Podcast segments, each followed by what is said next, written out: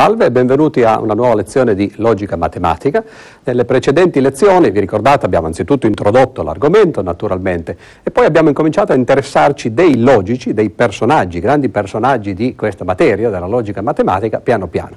Abbiamo incominciato a parlare di paradossi, abbiamo soprattutto eh, parlato del paradosso del mentitore e del paradosso di eh, Achille la tartaruga e poi abbiamo finalmente cominciato nella scorsa lezione ad affrontare i personaggi. Abbiamo cominciato con Pitagora che è stato il primo grande matematico, filosofo e filosofo della matematica anzi e quest'oggi invece parleremo di eh, quello che è stato forse il primo grande filosofo della Grecia e cioè Platone.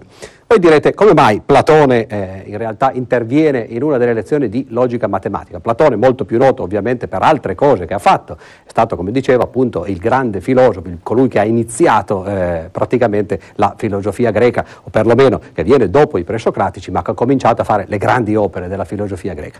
Però la cosa interessante è che Platone in realtà aveva una concezione, come vedete qui della slide, della filosofia come matematica. E quindi è proprio di questo che oggi vorremmo parlare, parlare degli degli aspetti matematici della filosofia di Platone che in genere vengono trascurati perché eh, si parla ovviamente di altre cose che interessano di più i filosofi, anche perché i filosofi di oggi non sono più dei matematici come quelli di allora. E quindi andiamo a vedere più da vicino questa figura. Platone è qua giù che sta parlando molto concentrato, queste sono le date di eh, inizio e fine della sua vita, cioè la nascita eh, 428 e, e, la morte 347 circa avanti Cristo, e qui c'è questo motto cercato, in cui ho cercato di eh, condensare l'idea della filosofia eh, filosofia di Platone, che è appunto la filosofia come matematica. Vediamo da vicino allora come Platone intendeva effettivamente mettere in pratica, mettere in essere questa filosofia. Anzitutto incominciamo dalla didattica. Platone, come tutti sapete, ha scritto eh, decine e decine di dialoghi, questi dialoghi sono le opere eh, di cui abbiamo già parlato una volta, le cosiddette opere esoteriche, cioè opere che oggi chiameremo di divulgazione, in cui si cercava di raccontare in parole semplici, anche letterariamente interessanti, le cose che Platone poi raccontava raccontava oralmente in maniera esoterica ai suoi discepoli, seguendo in questo una tradizione che aveva iniziato in realtà Pitagora, di cui abbiamo parlato la scorsa volta. Ebbene, dicevo, incominciamo appunto da alcuni dei dialoghi che parlano della didattica, cioè come Platone pensava che bisognasse insegnare ai giovani ateniesi a diventare degli uomini, a diventare soprattutto dei bravi cittadini. Ebbene, la cosa interessante è che in questi due grandi dialoghi, sono i più lunghi che lui ha scritto, sono dei veri e propri libri, soprattutto le leggi, ma anche la Repubblica, quando vengono stampati, oggi vengono stampati separatamente perché hanno l'autosufficienza, l'autonomia, diciamo così, proprio come se fossero dei veri libri. Ebbene, sia nella Repubblica che nelle leggi, dove vengono trattate decine di argomenti, ovviamente, di tutti i generi, sui quali alcuni cui eh, torneremo poi in seguito, ebbene dicevo in particolare si parla della didattica, si parla dell'educazione e eh, qui vedete per l'appunto una scuola in cui eh, ci sono oggi naturalmente i, i, maestri, i professori, come saremmo noi, come sareste voi all'università. Ebbene, la cosa interessante è che Platone sosteneva, sostenne in entrambi questi dialoghi che per fare un bravo cittadino, per eh, insegnare l'educazione agli studenti, bisognava imparare l'aritmetica e la geometria, cioè il fondamento dell'educazione doveva per l'appunto essere qualcosa di matematico, perché la matematica stava alla base di, eh, di, tutto praticamente, di tutto il pensiero e vedremo appunto in seguito anche della sua filosofia.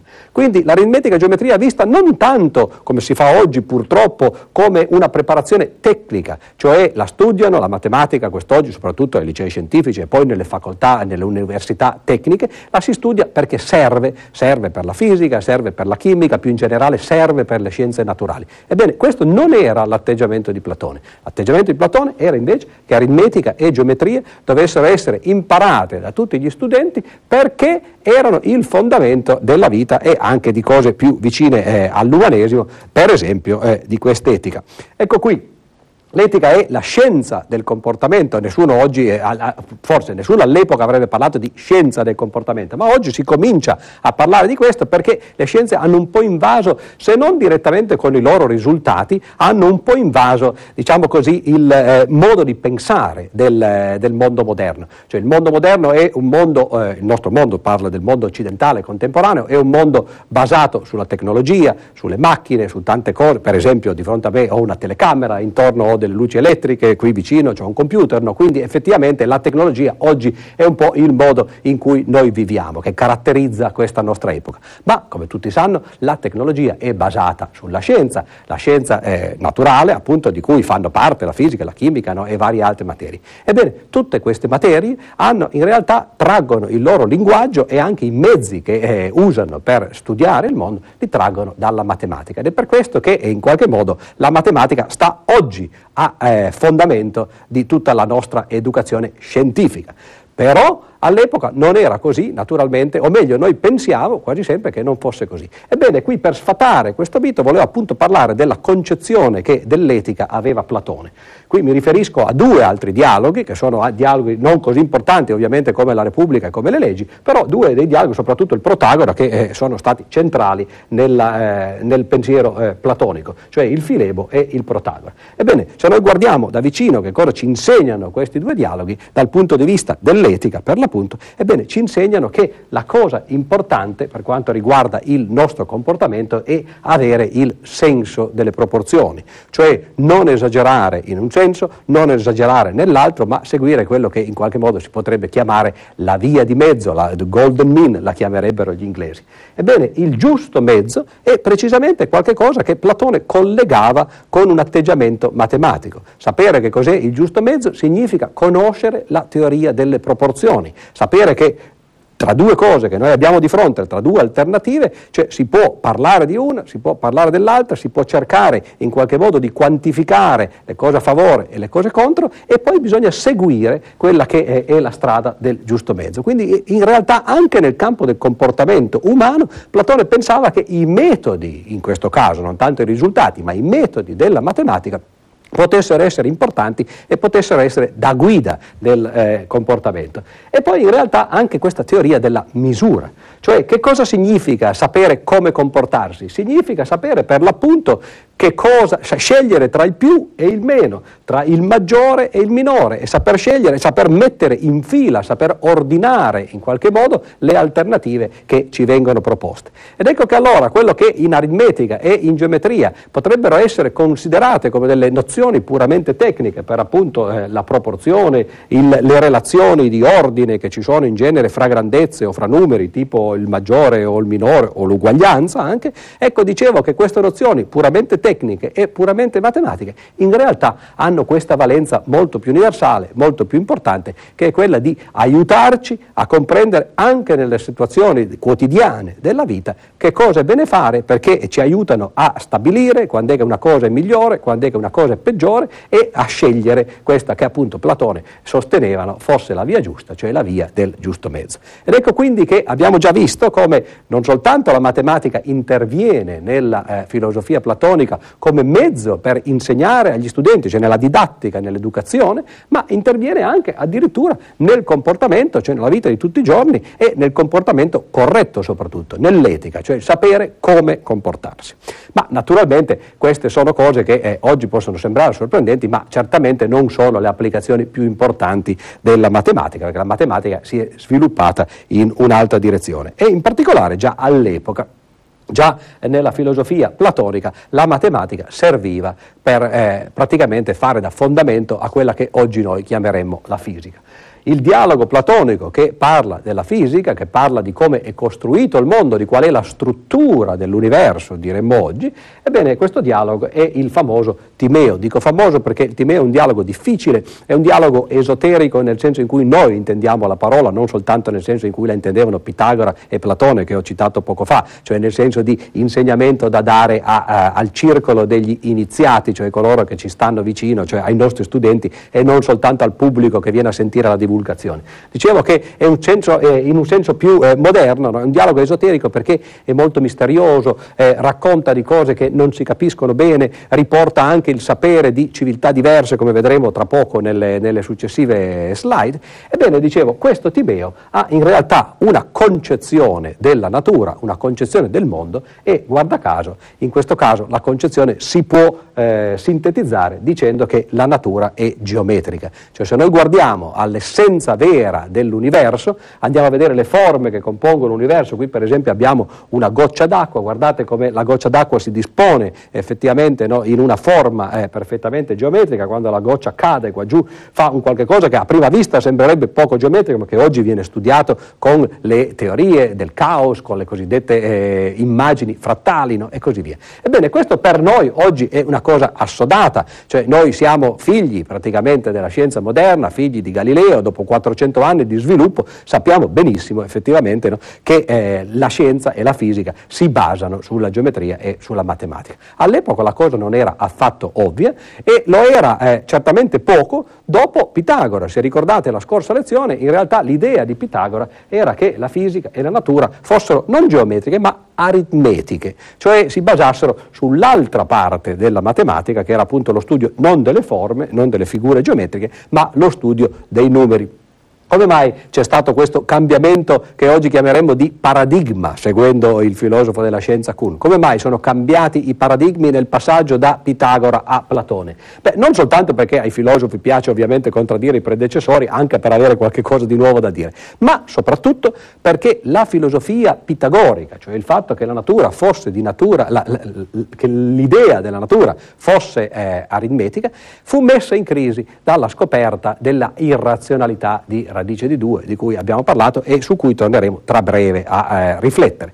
Ebbene allora, questa scoperta eh, fece vedere che l'aritmetica aveva eh, dei problemi, aveva bisogno di una fondazione e i greci pensarono che la fondazione che si poteva dare all'aritmetica fosse una fondazione di natura geometrica. Soprattutto fu poi Euclide che tradusse questa, eh, questo cambiamento di paradigma nella sua grande opera Gli elementi, i cosiddetti elementi di Euclide. Ebbene però l'idea basilare c'è già in Platone, che viene appunto prima eh, di Euclide, e eh, soprattutto in questo dialogo il Timeo. Andiamo a vedere più da vicino che cosa succede in questo dialogo dialogo, che è un dialogo, ricordate, un dialogo di cosmologia, cioè ci spiega come è fatto il mondo. Ebbene, per spiegarci come è fatto il mondo, Platone introduce quelli che oggi vengono chiamati per l'appunto i solidi platonici. Cioè c'è tutta una teoria, che è una teoria per l'appunto geometrica, basata sia sulle forme piane, triangoli, quadrati, cerchi e così via, ma soprattutto sulle forme solide, cioè sui solidi, le figure che vedete qui intorno. E Platone racconta, narra, discute eh, di cinque solidi in particolare, che sono i solidi che ho qui elencato e che, che, possiamo vedere anche nelle figure. Il cubo è precisamente questo solido qui in alto a destra, è un, è un, un solido fatto con sei facce quadrate. Il tetraedro, che invece è il solido qua giù, sempre a destra, ma sotto il cubo, che è praticamente una piramide, una piramide non come quelle egizie, perché quelle egizie avrebbero una base quadrata, bensì una piramide triangolare, perfettamente simmetrica, che ha soltanto quattro lati, quattro, eh, lati ma questi quattro lati sono lati triangolari. Poi c'è l'ottaedro che vediamo invece sulla sinistra in alto. L'ottaedro è anche lui fatto di piramidi, questa volta però le piramidi sono due come incollate una sull'altra e sono precisamente piramidi quadrate. Anzi si pensa addirittura che metà dell'ottaedro sia stata la figura la, eh, che ha ispirato gli egiziani nel fare le loro grandiose piramidi, soprattutto le tre grandi piramidi che stanno vicino al Cairo, quelle di, eh, le piramidi di Giza. Il prossimo solido è il dodecaedro, si chiama dodecaedro per un ovvio motivo, cioè c'è qualche cosa che ha a che fare col 12, ebbene il 12 sono le facce di questo dodecaedro che sono facce pentagonali. Ricordate, i primi tre solidi che abbiamo visto avevano facce o triangolari o quadrate, invece questo è il solido successivo, il solido che ha facce pentagonali. E l'ultimo di questi cinque solidi si chiama icosaedro, è un solido che è fatto di 20 triangoli mescolati in questo modo, una figura piuttosto complessa e, e certamente che non fu facile scoprire no, per i greci. Ebbene, come mai questi si chiamano solidi platonici? Si chiamano solidi platonici per l'appunto perché forse il primo punto, il primo luogo in cui si trovano elencati è precisamente esattamente questo dialogo platonico, eh, questo Timeo. Questi solidi ovviamente non sono stati inventati da Platone, Platone tra l'altro non era un matematico professionista, benché conoscesse benissimo la matematica e lo dimostrano per l'appunto i suoi dialoghi. Ebbene, questi solidi sono stati probabilmente scoperti, perlomeno una parte di loro, e soprattutto le parti che, riguardano, che riguardano questi tetaedri e, e, questi ottaedri, cioè le parti eh, piramidali, sono stati scoperti dagli egizi. I pitagorici, anche loro, hanno avuto eh, un, un buon ruolo nel definire questi solidi, ma Teeteto che anche il personaggio che ha dato poi luogo a uno dei dialoghi di Platone, uno dei dialoghi più matematici e più scientifici sui quali torneremo in seguito per un motivo diverso, Ebbene, dicevo, Teeteto, che era il nome di un matematico, fu colui che dimostrò che di solidi platonici, cosiddetti, cioè di solidi regolari, ce n'erano soltanto cinque, cioè i cinque che ho elencato prima, i cinque che Platone usa nella sua cosmologia, nella sua cosmogonia, non sono messi a caso, sono gli unici che si possono costruire. Che cosa vuol dire solido regolare? Solido regolare vuol dire un solido in cui le facce sono tutte fatte dello stesso eh, poligono, cioè deve essere un poligono regolare, cioè tutti i lati uguali, per esempio un triangolo equilatero ed equiangolo, oppure un quadrato che ovviamente ovviamente ha eh, quattro lati uguali, oppure un pentagono regolare no? e così via. Come vedete, questi, so, soltanto queste tre figure piane, cioè triangolo, quadrato e pentagono regolare generano dei solidi come quelli eh, che abbiamo visto, cioè dei solidi regolari. Come mai? Beh, c'è una dimostrazione che non è il caso di fare oggi, ma la cosa importante è che questa dimostrazione fu trovata dai greci, fu trovata da Teeteto e in realtà Platone già la conosceva, questo dimostra appunto come Platone fosse al corrente degli ultimi sviluppi della matematica del suo secolo e anche insomma del, eh, del suo tempo. Platone, come appunto detto, ne parla nel Timeo e soprattutto la teoria matematica di questi solidi sarà poi sviluppata perfettamente da Euclide nel suo monumento alla geometria, che si chiama appunto Gli elementi di geometria, nell'ultimo libro. L'ultimo libro, il tredicesimo, è quello che conclude questa opera maestosa, questa sinfonia. Nell'ultimo libro Euclide dimostra eh, che ci sono soltanto eh, questi cinque solidi, cioè dimostra il teorema di Teeteto e fa vedere come costruirli soprattutto, perché non è affatto facile, soprattutto nel caso di quelli più complicati come il dodecaedro che è fatto appunto di 12 facce eh, pentagonali e l'icosaedro di 20 facce triangolari. Voi direte, ma cosa c'entra tutto questo con la cosmologia e, e con l'idea, con l'immagine del mondo? Ebbene c'entra perché per eh, Platone vi faccio un esempio soltanto ovviamente perché, come vi ho detto, il Timeo è un dialogo molto complicato no? e molto difficile da leggere, ma un esempio è molto illuminante perché fa vedere come Platone avesse già in mente in realtà l'idea fondamentale della scienza e della chimica moderna. Secondo Platone l'acqua è qualche cosa, è un corpo fatto di fuoco, di una parte di fuoco e di due parti di aria. Ora, eh, nella cosmologia, nella cosmogonia platonica, l'acqua veniva identificata con l'icosaedro, ricordatevi col solido fatto di 20 facce triangolari. Il fuoco era eh, identificato con il tetraedro e l'aria era identificata con l'ottaedro.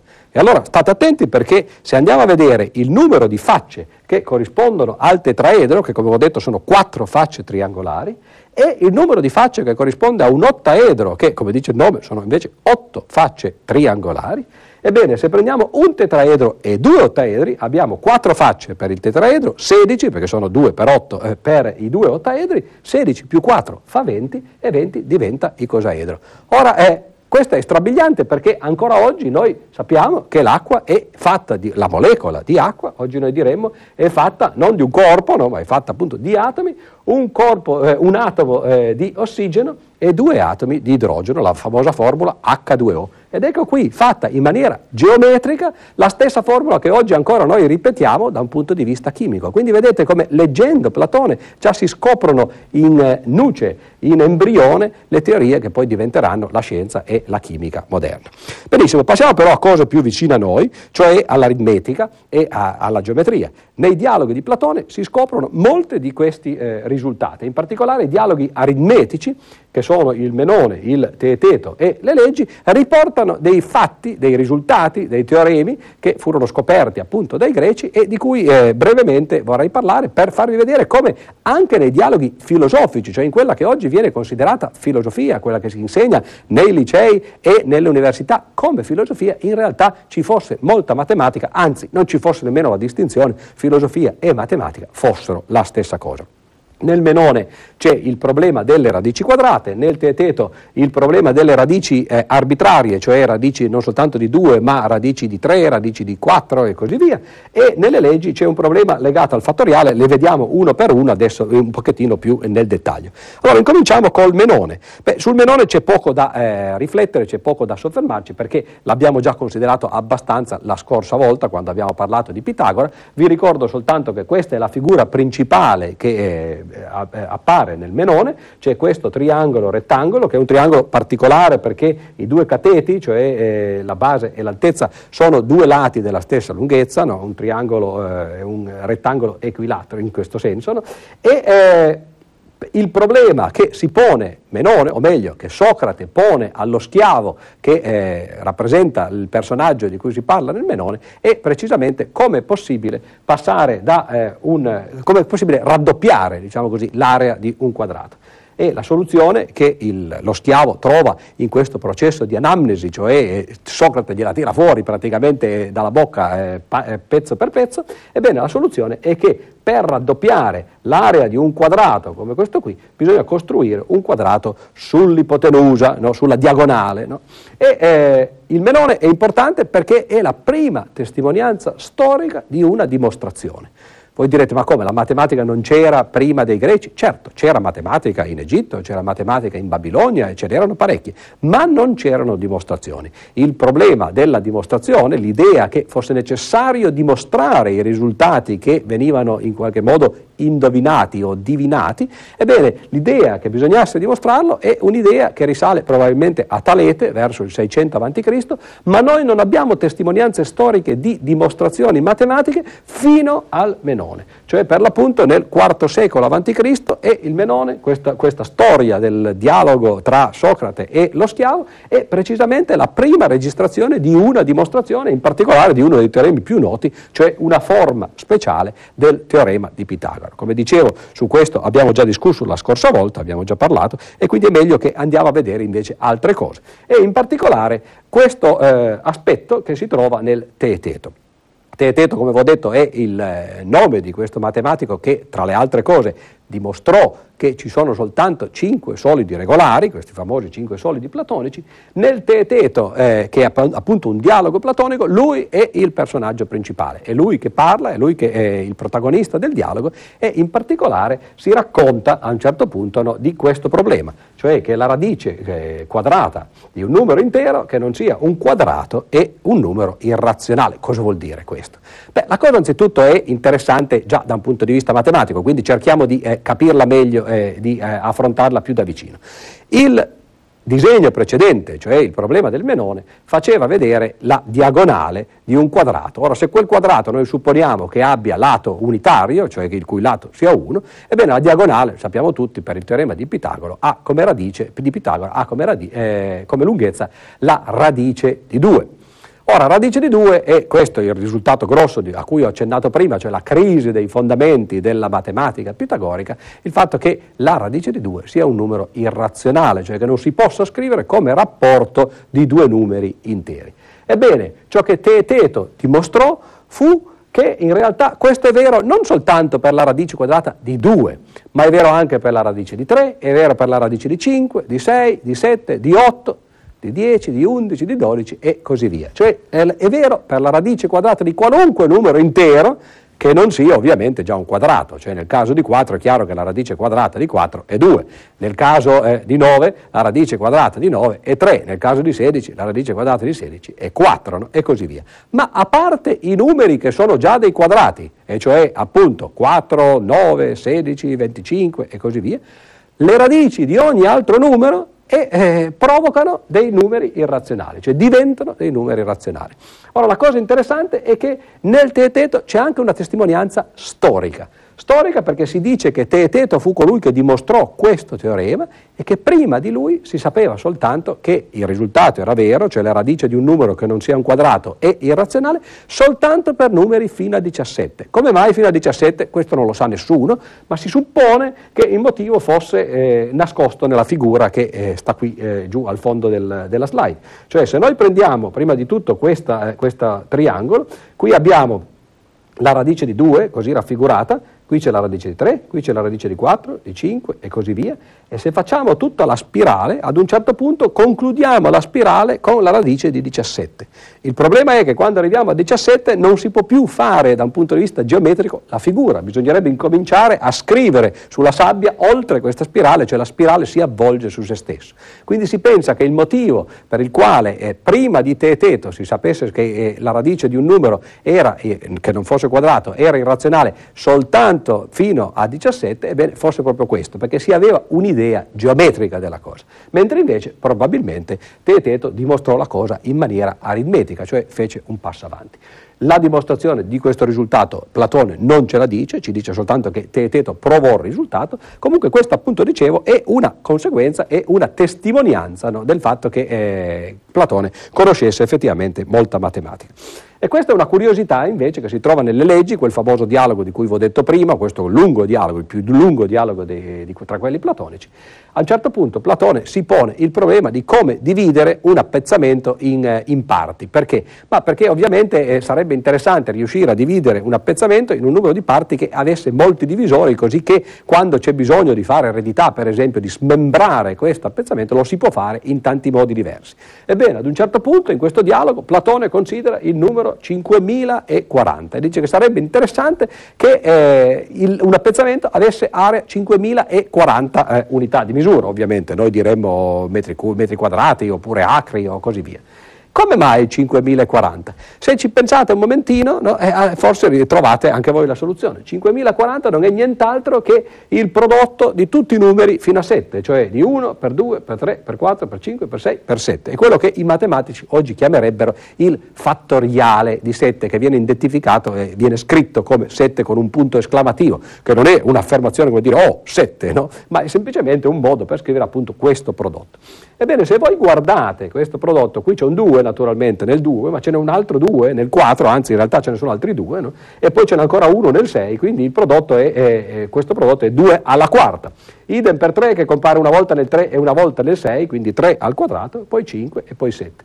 Se voi andate a vedere quanti sono i possibili divisori di questo numero, ebbene ce ne sono 5 perché qui c'è un esponente 4, ce ne sono 3 perché qui c'è un esponente 2, poi ce ne sono due che, che derivano da, dal fatto che qui, sia per il 5 che per il 7, c'è un esponente 1, cioè ogni volta che c'è un esponente c'è un divisore in più, e quindi ci sono tutti questi quadrati, meno 1 perché ovviamente il numero stesso non ci interessa quando divide eh, un numero. Ebbene, questo numero è 59. Ora, io ho fatto tutti i conti, no, per l'appunto ve l'ho fatto vedere, il numero di divisori di 5040 e 59, ebbene, lo sapeva anche Platone. Platone non dice come è arrivato a questo risultato, però dice è bene prendere degli appezzamenti di area 5040 perché li si possono dividere in 59 modi diversi no? e quindi sono appezzamenti che si prestano molto bene all'eredità no? e allo smembramento. Quindi vedete come, è, e non a caso tra l'altro appunto no, questo veniva fatto nelle leggi per l'appunto che bisognava imporre per, con una legislatura queste misure. Ebbene passiamo finalmente a cose che sono più vicine a quelle di cui dovremmo interessarci in questo corso, cioè la logica. Ebbene, i dialoghi logici di Platone sono parecchi, questi sono i più importanti, il Cratilo, il Teeteto, di nuovo perché il Teeteto è per l'appunto uno dei dialoghi più importanti che parlano di argomenti scientifici, il Sofista e la Repubblica, di nuovo che ritornano uno dei grandi dialoghi. E andiamo a vedere quali sono state, non tanto in ciascun dialogo, ma in, nella loro globalità, le innovazioni, le scoperte di Platone per quanto riguarda la logica. Bene, la prima scoperta importante fu che Platone capì come bisognava intendere la negazione. Ho scritto qui contro Parmenide, Parmenide è questo signore, qua giù è raffigurato in questa statua, contro Parmenide nel senso che Parmenide credeva che la negazione fosse qualcosa di problematico, fosse qualcosa di contraddittorio. Chi di voi ha studiato filosofia, eh, anche al liceo per esempio o nelle scuole superiori, ebbene si ricorderà che, Platone, che Parmenide aveva un problema col non essere, cioè pensava che il non essere fosse qualcosa di contraddittorio perché un non essere se ci fosse, sarebbe per l'appunto da una parte qualche cosa che è e dall'altra parte qualcosa che non è perché sarebbe non essere. Quindi ci sarebbe questa contraddizione. Platone capì che la negazione, nel modo in cui la usava eh, Parmenide, era una negazione sbagliata. Si trattava di una negazione assoluta che non aveva senso,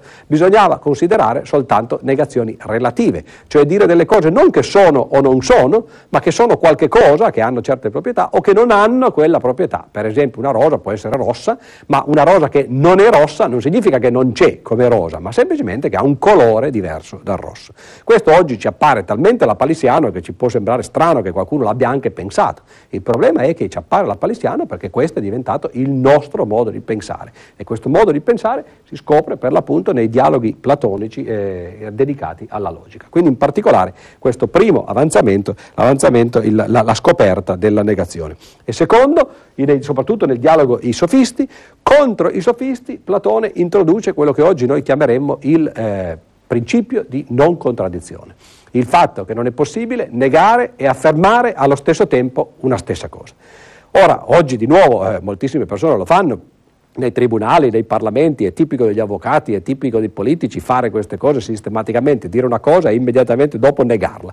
Ma questo tutti noi sappiamo che è qualcosa che va contro la logica. All'epoca non lo sapevano tutti, anzi Platone è stato il primo che ha scoperto per l'appunto che ci volesse, ci fosse bisogno di eh, questo principio di non contraddizione. I sofisti invece non lo sapevano, o perlomeno facevano finta di non saperlo, e quindi basavano il loro insegnamento su questo atteggiamento dialettico, un momento si diceva una cosa, al momento dopo si diceva l'esatto contrario di quella e ovviamente allora poi qualunque ragionamento funzionava perché, o, o, o nessun ragionamento funzionava, perché se non c'è il principio di non contraddizione l'intera impalcatura della logica crolla. Quindi questi sono i due... Eh, risultati principali diciamo, di eh, Platone. Ma c'è un altro risultato che in genere viene attribuito ad Aristotele e in realtà si trova già anche qui eh, in parecchi dei dialoghi di Platone, la definizione della verità. Letta oggi la definizione di verità fa quasi venire mal di testa. Che cos'è vero? Dice Platone. Beh, è vero dire di ciò che è, che è, e dire di ciò che non è, che non è.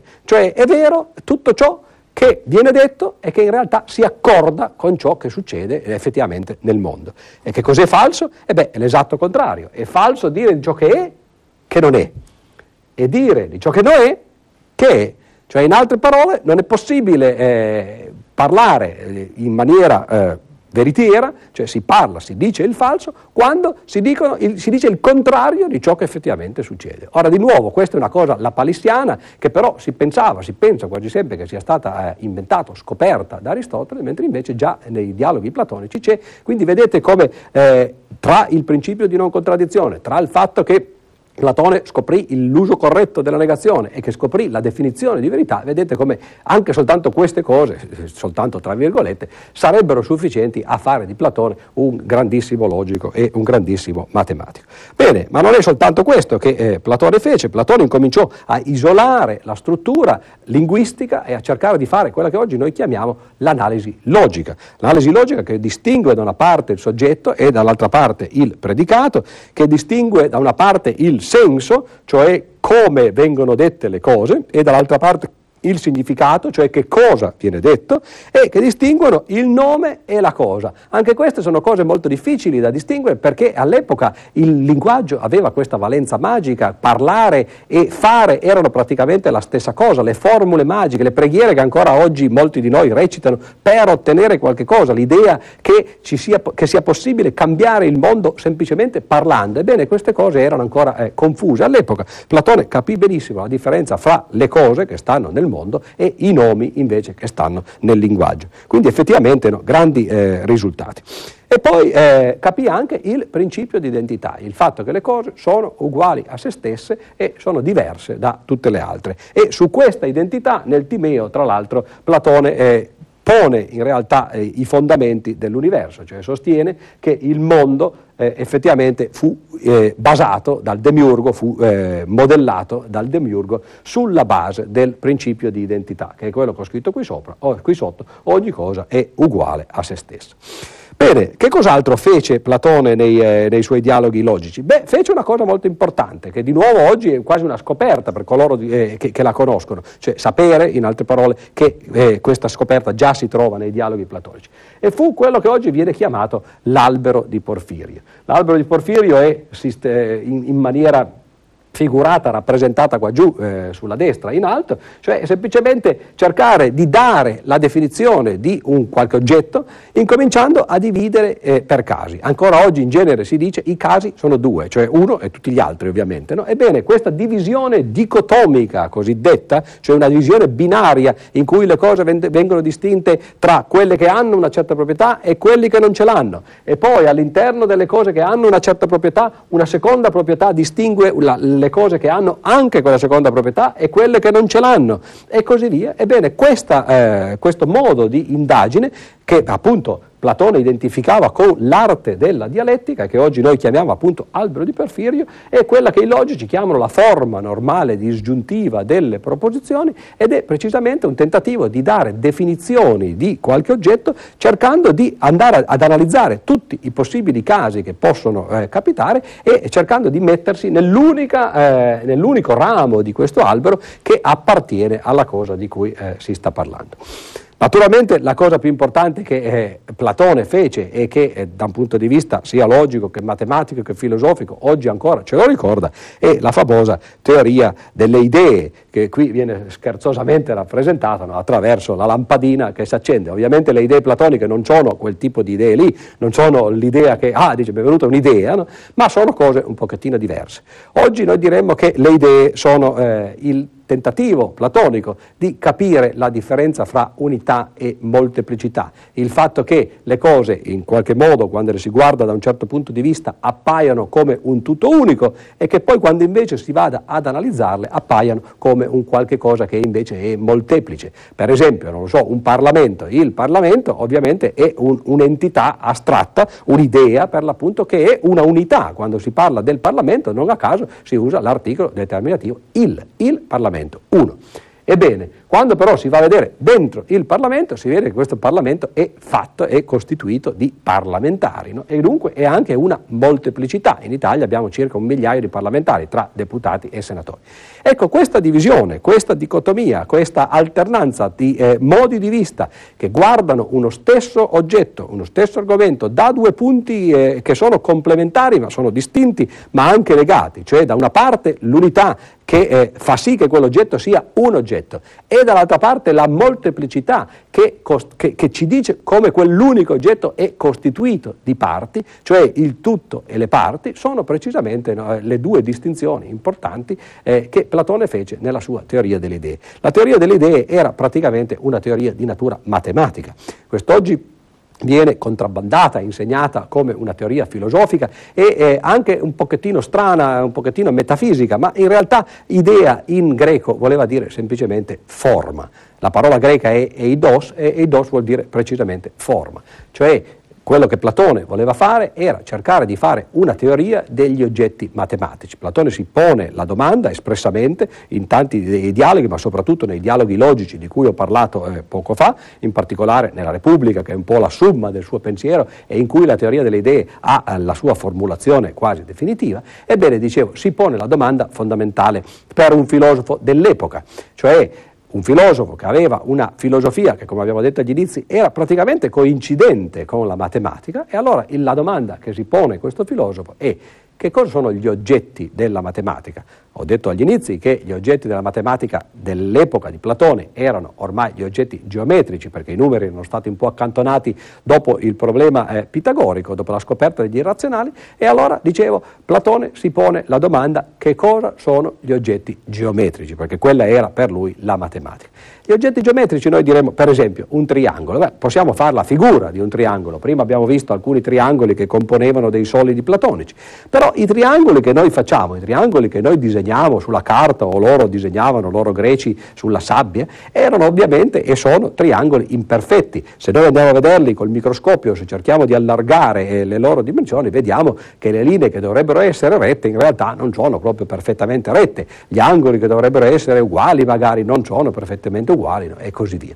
Ebbene allora, queste figure non sono certamente ciò di cui parla la matematica e la geometria, perché la geometria si interessa di enti astratti, non delle loro rappresentazioni concrete sulla sabbia, sui fogli, sullo schermo e così via. E allora la domanda platonica era per l'appunto, ma allora che cosa sono queste figure geometriche. E la risposta che Platone si dà è precisamente quella che oggi di nuovo è la palissiana, perché noi l'abbiamo eh, semplicemente interiorizzata e l'abbiamo imparata, cioè abbiamo imparato semplicemente a pensare in questi termini. La risposta è il triangolo non è il particolare triangolo che si trova disegnato o che noi cerchiamo di disegnare, ma è ciò che c'è di comune a tutti questi triangoli, cioè la loro forma.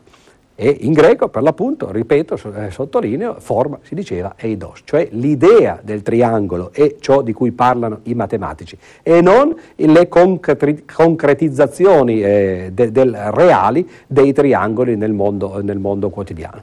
Ed ecco che questa teoria delle idee divenne il fondamento di una metafisica. Per Platone il triangolo che c'è qua giù sul mondo, che c'è qua giù sulla sabbia o sul, o sul foglio, è qualcosa che in qualche modo è la proiezione del triangolo che sta lassù, tra virgolette, nei cieli. Cioè la forma perfetta che quando viene proiettata nel nostro mondo diventa imperfetta perché si adatta a quello che è la realtà. Ed ecco allora di qui il famoso mito della caverna, cioè che noi vediamo queste ombre crediamo che queste ombre, cioè le proiezioni delle cose, siano le cose stesse e non capiamo che dietro a queste proiezioni in realtà c'è ciò che viene proiettato, cioè l'idea astratta. Ed ecco allora che l'idea metafisica no, in qualche modo si decostruisce e si capisce anche meglio, parlando da un punto di vista matematico, che cosa Platone aveva in mente. Questa teoria delle idee poi confluirà eh, nella grande sintesi eh, della matematica del, di fine 800 e inizio 900, cioè in quella che viene chiamata la teoria degli insiemi, Cantor, Frege, di cui abbiamo già accennato in una delle lezioni introduttive, su quali eh, torneremo quando parleremo di questi personaggi.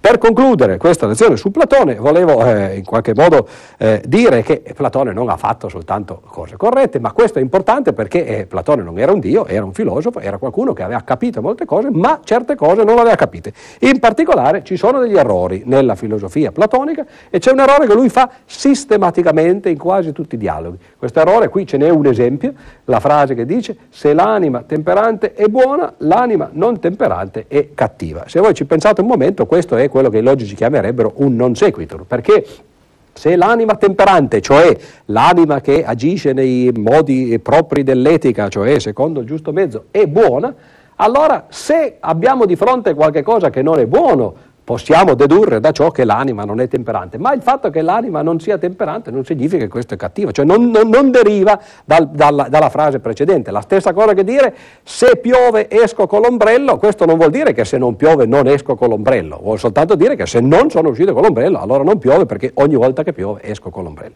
Bene, quindi questo è per dire che effettivamente ci sono degli errori anche in, in Platone, ma la nostra lezione è finita, quindi eh, per eh, queste slide e per gli approfondimenti vi rinvio semplicemente al sito del Nettuno dove potete trovare più informazioni e eh, vi do appuntamento alla prossima lezione. Grazie.